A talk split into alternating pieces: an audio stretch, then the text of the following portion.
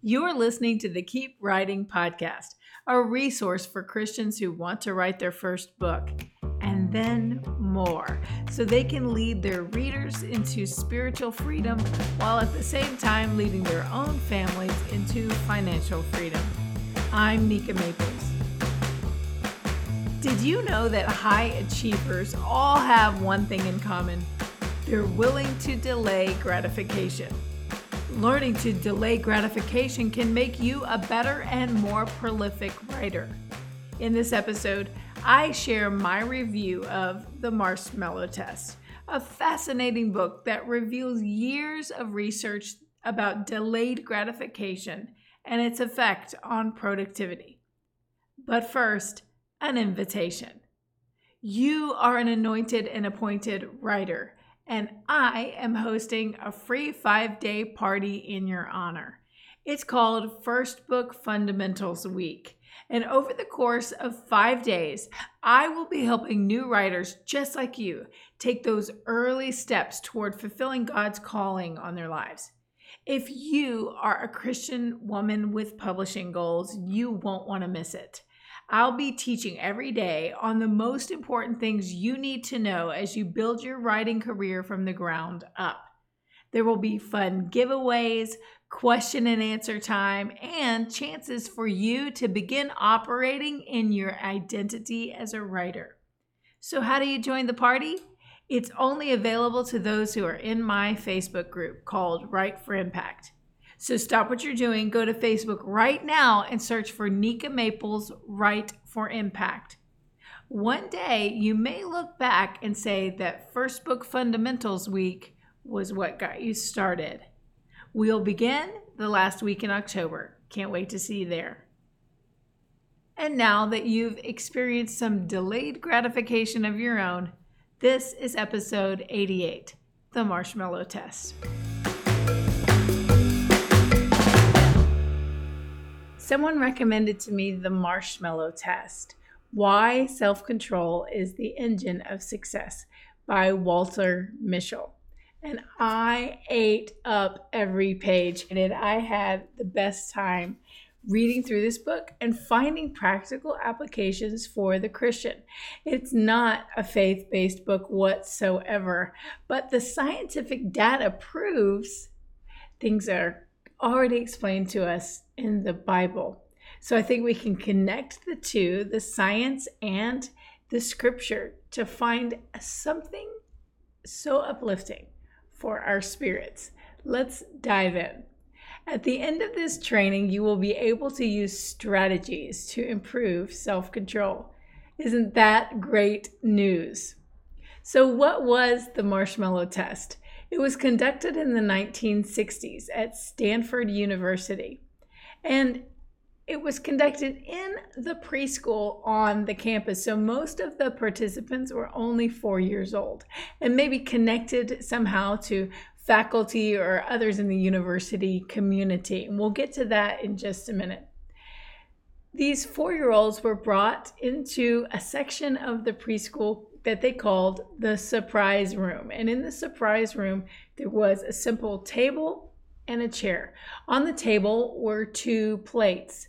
One plate had one marshmallow and it was set directly in front of the child. The other plate had two marshmallows and it was set just beyond the child's reach. So the researcher would bring the child in, set them in the chair, and then explain. She would say, I'm about to leave the room. And here is the way this game works I am going to be gone for just a little while, and you get to choose whether you want one marshmallow or two marshmallows. It's all up to you. See this bell? If you decide that you want to ring the bell before I come back, I will immediately give you one marshmallow. But if you never ring the bell and I come back on my own, then I will immediately give you the plate with two marshmallows. So you're getting marshmallows either way, but you get to decide if you want one marshmallow by not waiting or if you want two marshmallows because you're willing to wait. And then they just turned on the hidden cameras and watched the children decide. I've heard that the the um, the recordings from this time period are hilarious in some cases. Children did things like covering their eyes and their ears so they wouldn't see the marshmallow because they wanted so badly to wait or they would pick up the marshmallow and lick it and then put it back down and then decide not not to eat it um, they would turn their whole chair uh, these four-year-olds would turn their whole chair around away from the marshmallow because they didn't even want to, to see it anymore they all had ways of dealing with it and a lot, a lot of the kids just rang the bell and ate the marshmallow.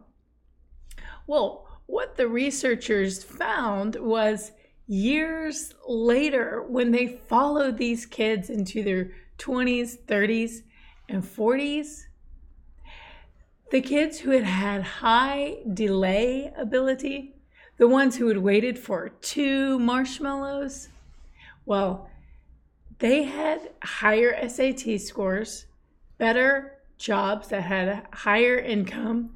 They were healthier. They had not gained too much weight. They didn't have habits like smoking or over drinking. Everything in their lives seemed to be better. But the kids who had low delay ability were in a different category altogether. They had not scored that well on the ACT, the, the SAT or the ACT. They had lower paying jobs. They were overweight. They had smoking or drinking habits, and things about their life seemed out of control. Well, the research got even better because they started asking now, wait a second. So these kids all come from this academic community, mostly well to do people in California. What if we change the setting? So they went to New York, to a low income area, and they even changed from preschoolers to middle schoolers. Do you know the same exact thing happened? Kids on the recordings would operate with a lot of the same strategies. So, this is what they found People with high delay ability have similar strategies. The, the research team interviewed kids of all ages. They even traveled around the world. They interviewed kids from all over the world. And you know what? There were common threads, which proved to the researchers that self control is not inborn, it can be learned. Because if you know the strategies, then you can delay longer. All you have to do is know the strategies. So they started thinking, what if these kids with low delay ability weren't just, you know, unable to resist? What if they just never knew the strategies? What if they didn't have parents explaining to them some of the ways that you can avoid temptation? And then they developed the experiment even more. They started telling some kids the strategies and then leaving some of the kids to fend for themselves. And do you know what they found? They found that people, the children of all ages who had been instructed in the basic strategies of self control, those kids were able to delay gratification and wait for two marshmallows. And of course, in a lot of the experiments, the treats changed from two um, marshmallows to, they said, you know, less chips or more chips or they said oreo cookies more oreo cookies. They varied the m&ms or more m&ms they varied the reward. But the results were always the same. The kids who innately knew the strategies succeeded and kids who were instructed in the strategies succeeded this is fantastic because what it means is anywhere in our lives, we can learn these strategies and apply them and reduce our ability to, well, improve our ability to wait, to improve our self control. A quote from the book that I really loved is Self control is the master aptitude, underlying emotional intelligence, essential for constructing a fulfilling life. When they compared the high delayers to the low delayers, the main difference when they were in midlife is that the high delayers had a more fulfilling life. It wasn't just about having fewer addictions or having a higher paycheck, it was that they felt more fulfilled than the low delayers. Self control is the master aptitude. I love that idea, and it lines up with scripture. Let's look at the source of self-control. Galatians 5:23 says, "The fruit of the spirit is self-control." So the Holy Spirit within us is producing self-control. So why would strategies be important if the Holy Spirit is producing the self-control? Well, I think the the issue is accessing the fruit of the spirit on a regular basis. Because just because a tree produces fruit doesn't mean that you're eating the fruit or nourished by it. You have to make the effort to go and take the fruit off the tree and consume it. So when the Holy Spirit produces fruit in us, there is still a responsibility. And that I think is a disconnection for Christians. They think, most of us think, if the Holy Spirit is supposed to be producing this fruit in my life, then why am I not seeing it in action? Well, how often are you going over to the tree, the very source of your life, pulling off the fruit of the Spirit and consuming it? You have to actively participate in the fruit of the Spirit. Here's another one that, that intimates that there is participation. First Peter 4 7. The end of all things is at hand. Therefore, be self controlled and sober minded for the sake of your prayers. If Peter is telling Christians to be self controlled, he doesn't assume that they will be, even if they're filled with the Holy Spirit. There is a participation that is necessary. So, how do we do this? Well, scientifically, what I learned in the book is that your brain is predictable. Our desires feel like they're coming from our heart or from our torso area, don't they? The, the burning, the desire seems like it's from the middle of us, and yet it's all coming from our thoughts. It's all coming from our brain, and our brain is predictable. The book talks about two key parts of your brain that play into the ability to delay. So, the prefrontal cortex is more active than in high delayers than in low delayers. They did brain scans while they were doing these experiments.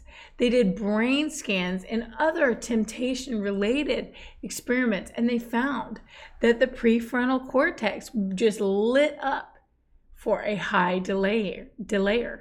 And it was the limbic system that lit up for a low delayer. So, what kind of difference does that make? Well, first, you need to know that the power is not in the stimulus itself, but it's in how it is mentally appraised. If you change how you think about it, its impact on what you feel and do changes. This was another key sentence in the book that I could not get over.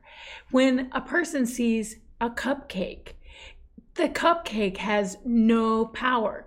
If the cupcake had power, then the same two people, the high delayer and the low delayer, would walk up to the cupcake and both would be equally drawn to the cupcake.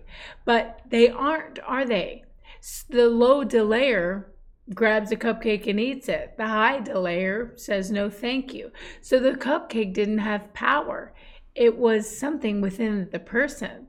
It was actually their thoughts it's how that person appraises the stimulus, whether it be a cupcake or anything else.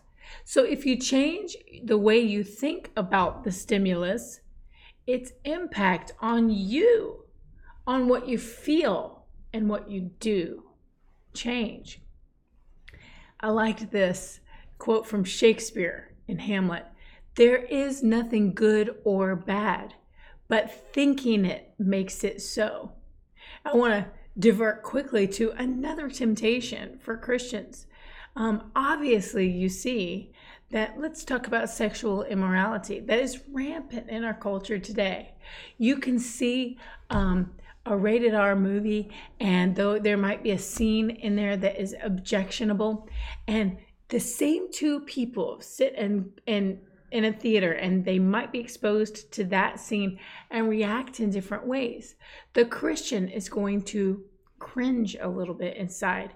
They may even cover their eyes or turn away and try to just pause their uh, entertainment for a moment and miss that scene if they if they feel uncomfortable with that scene it's because the way they think about sexuality is determined by God. They know that what they're seeing is not what God wants. And so the Christian has a different view of that activity and they want to shield themselves just a little bit from it. But the person who has no relationship with God and has never read the Bible sits and looks at that screen and they think nothing of it. They, they will watch it, they don't cringe, they enjoy it, it's not a problem.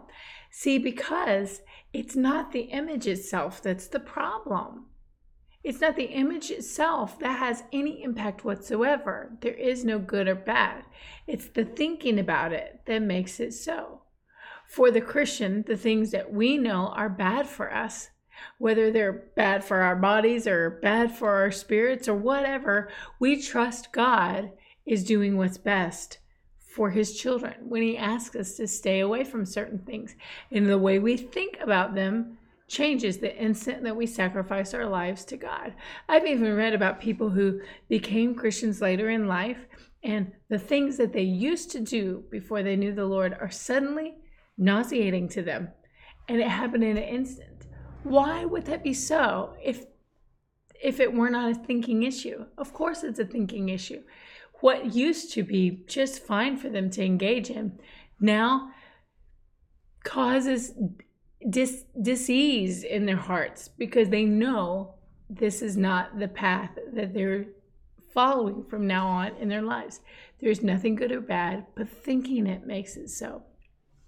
So let's talk about cool versus hot thoughts. There's a big theme in the book cool thoughts versus hot thoughts. It's fascinating to me. And I think as I describe it, you'll totally get what he was talking about. So, the prefrontal cortex, that's the red area in the picture here, thinks logically, and we'll call them cool thoughts. So, the prefrontal cortex in your brain is thinking in a methodical way about every decision. There's not a lot of desire or wanting. It's just, is this a good decision or is this a bad decision? The prefrontal cortex is all about later. It's it's analyzing what will doing this right now bring about later. There's cause and effect. There's consequences that the prefrontal cortex can process. Now, here's the kicker the prefrontal cortex is not fully developed into the mid or late 20s. Can you believe this? And does it even make sense? Absolutely. If you've ever taught high school, you might think to yourself, are these kids even thinking? They're not even putting together, you know, um, the consequence. I, I, they surely they knew this was going to happen if they did this. Well, maybe they didn't because the prefrontal cortex in their bodies was not fully developed. The ability to think cool thoughts, to think logically and analytically, was not even accessible to them. Contrast that with the limbic system. That would be this red swirl ending in the bigger part that's right above the brainstem. This, um, the, the, toward the back of the brain. The limbic system thinks emotionally. So we call them hot thoughts. This serves you well. When you're in danger, your limbic system comes into action. There's no thinking logically, it's all about now, right? So if the prefrontal cortex is all about later, what will this decision do to impact future the future? Then the limbic system is all about this instant so when you're in danger, the limbic system tells you run. And you don't need your prefrontal cortex to evaluate whether that's a good idea. So we're thankful for the hot thoughts the emotional thoughts. However, you can imagine how emotional thoughts get us into trouble sometimes. So the prefrontal cortex needs to be activated at the right times, and the limbic system needs to be activated at the right times. Both of them work in harmony to keep us safe, happy, and healthy. So, here are some strategies. The first strategy for activating the prefrontal cortex when the limbic system is already engaged is put a frame around it. This is really what some of the participants in the study had started doing. So it became a strategy that the researchers would instruct the, partic- the new participants to do. They would say, Imagine a frame around the stimulus and describe it factually. So I tried this the other day at Sonic because I would say my weakness is ice cream in any form. So I was driving through Sonic and I was going to get just ice water with limes in it. And what did I see in the picture? Ugh, I saw a new kind of shake. Limited edition anything always draws me in. So this was a limited edition shake that was f- s'mores flavor. And it even had this, instead of whipped cream on the top, they said it was toasted marshmallow topping. I don't know, know if that was true, but it looked good in the picture. So here's what happened. Immediately, you know what was activated? My limbic system. When I saw that picture, I started remembering all the good emotions I felt around s'mores. You're always with others around a campfire. S'mores create some emotions for you. Then I, am I'm, I'm thinking about how good that would taste, how fun it would be to try that new marshmallow topping. It, all of it just I was being driven by. I saw the graham cracker sprinkles on the top. I was being driven by my emotions about how good that would taste. Then even more emotions came into play. And for me, one of the chief things that gets me into trouble with my limbic system is thinking I deserve this. So it's a very emotionally engaged conversation that I have in my head. I deserve this. I've been working so hard, or I'm so tired. This will be a nice break. And I start feeling those feelings, those emotional feelings of, ah, this would be a real nice treat. So the strategy is to put the frame around that picture in the moment and describe it factually. It's in a white cup. It has a cream colored topping that has brown parts. It appears to be cold. It is about 20 ounces it comes with a spoon and a straw. See, these are facts. And during the time when you're describing it factually instead of through your opinion or emotion, because that's what's engaged there emotions and opinions because the same person who saw that treat wouldn't a different person who saw that treat would not be compelled to buy it the way that i was so it's totally opinion. How could you describe it in a way that is not opinion? Describe it with facts. And then we get to descriptors that are so dry it's in a white cup the white cup has a red ink and stamping on it. It's it's in a flat it's on a flat picture board that is lit from behind. The area of your brain that is activated when you describe facts is guess what? Your prefrontal cortex. So without even trying to move the temptation from your limbic system in the back to your prefrontal cortex in the front all you have to do is start describing it by facts, and then it just naturally moves there because your prefrontal cortex is logic. So as you start describing with logic, the temptation moves. I thought that was great news. And sure enough, do you know what happened to me in that line at the drive through? As I started, I pictured the frame around it and I described it very factually. I really, I even described it it costs $2.35. when I did that, all of a sudden, it's like the desire dissipated just enough for me to push the pedal, the gas pedal, and move forward in the line. I didn't need to buy the treat. I'm thinking that this can be applied to almost anything in our lives. If we start describing every aspect of it factually, then temptation dissipates just enough for us to move on.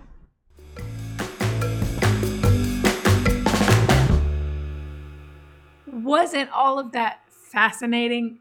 Can you see why I love this book? The book was really so juicy that I had to divide this episode into two parts. So, this has been the marshmallow test, part one. Tune in next time for part two. Hey there, did you know that your vocation is what you're paid to do, but your calling is what you're made to do? If you're ready to step into your calling, let's go. God is advancing the kingdom through Christian books.